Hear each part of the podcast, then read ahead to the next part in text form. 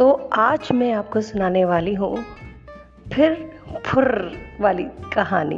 जी हाँ, कहानियों की हमने बात करी थी और आज की मेरी पहली कहानी है जो बचपन में मैं सुना करती थी कि कहानी सुनाने वाला कहानियाँ सुना सुना कर थक गया, पर सुनने वाले नहीं थके।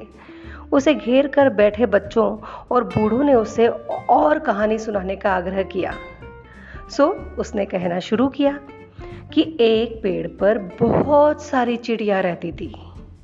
इतना कहकर वह रुक गया। कौन रुका? कहानी सुनाने वाला।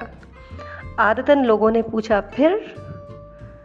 कहानी सुनाने वाले ने कहा, एक चिड़िया पेड़ से उड़ी फुर। फिर एक चिड़िया पेड़ से उड़ी फुर। फिर एक चिड़िया पेड़ से उड़ी फुर फुर। फिर देर तक यही चलता रहा। फिर फुर